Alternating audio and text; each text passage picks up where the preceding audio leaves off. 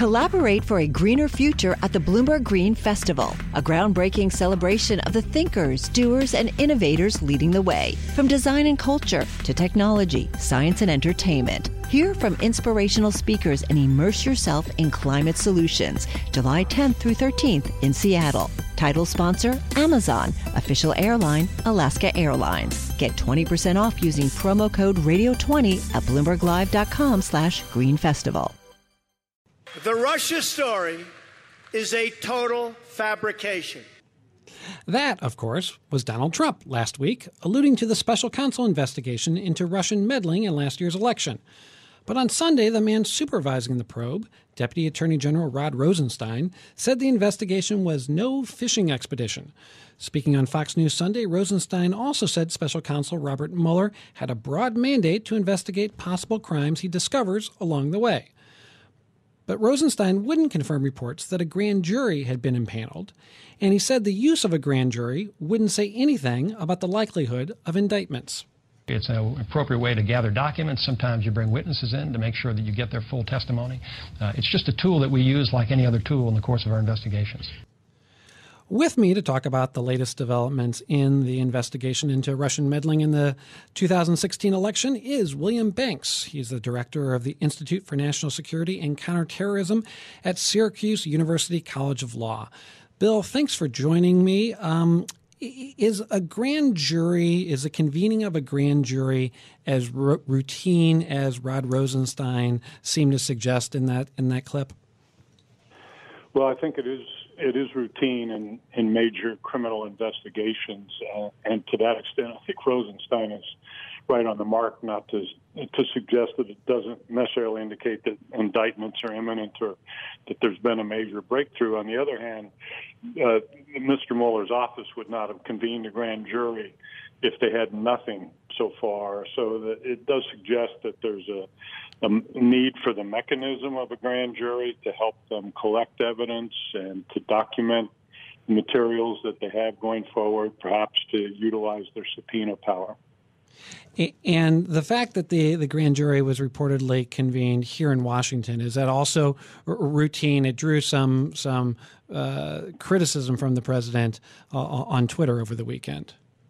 Well, I think it's uh, it's just efficient. Uh, the Mueller's office is in the district. It's just a few blocks, I believe, from where the grand jury would be convened. He's got a sizable staff of lawyers and investigators, so it's simply a better way, uh, a less costly and more uh, time efficient way to get their work done. So I want to ask you about something else that came up in the Rosenstein interview on Sunday, which is the scope of Mueller's powers and the appointment order.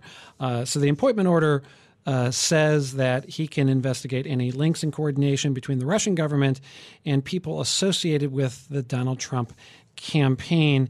Um, and in addition, can look into any matters that arose or may arise directly from the investigation.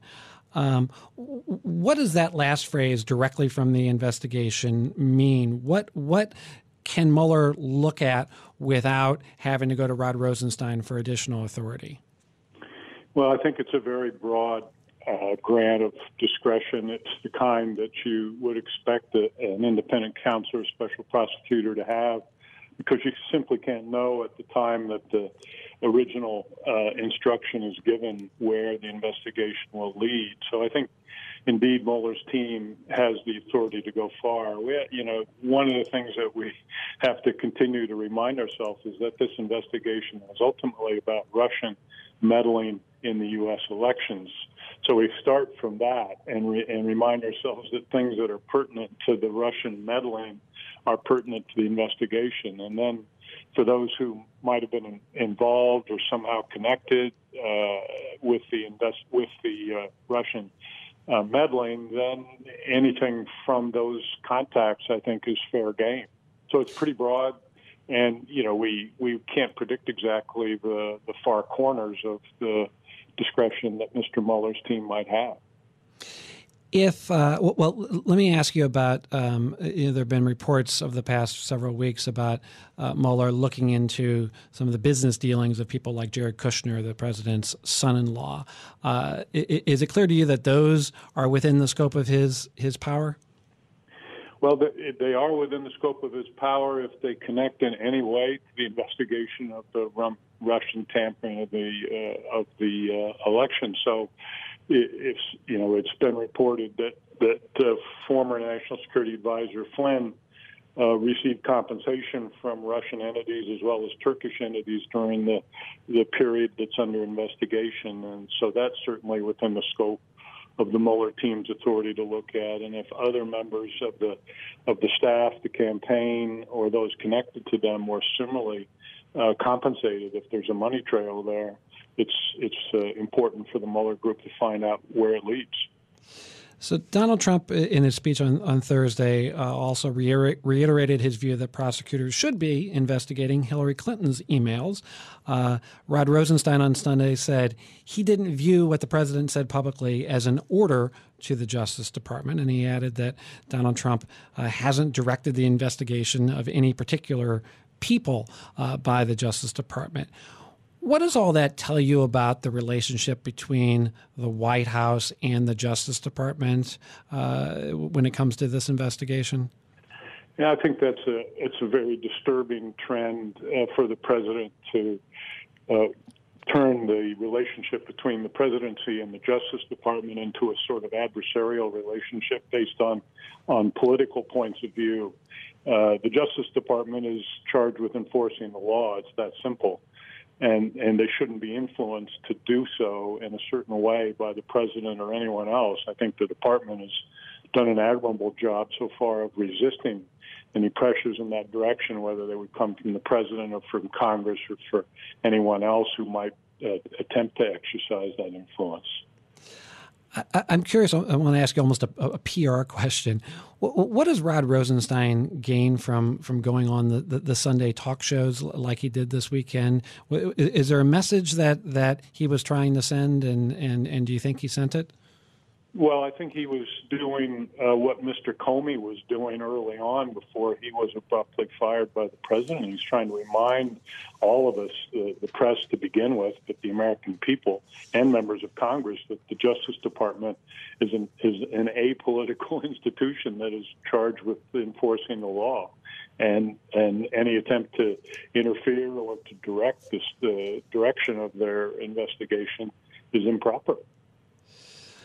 I want to thank our guest. That's William Banks. He is the uh, director of the Institute for National Security and Counterterrorism, talking about the Russia investigation by Special Counsel Robert Mueller.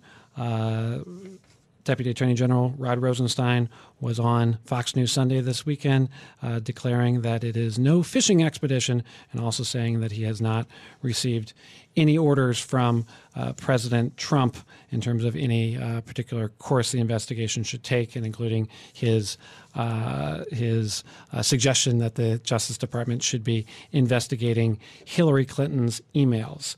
Uh, that's it for this edition of Bloomberg Law. We'll be back tomorrow. Thanks to our technical director, Chris Trichromi, and our producer, David Sucherman. You can find more legal news at BloombergLaw.com and BloombergBNA.com, plus an invaluable website for the legal community at BigLawBusiness.com. Coming up on Bloomberg Radio, it's going to be Bloomberg Markets. Carol Massar is away, so it'll just be Cory Johnson. That's coming up on Bloomberg Radio, Bloomberg Markets. Thanks for listening to Bloomberg Law. We'll be back tomorrow. You're listening to Bloomberg Radio. This is Bloomberg.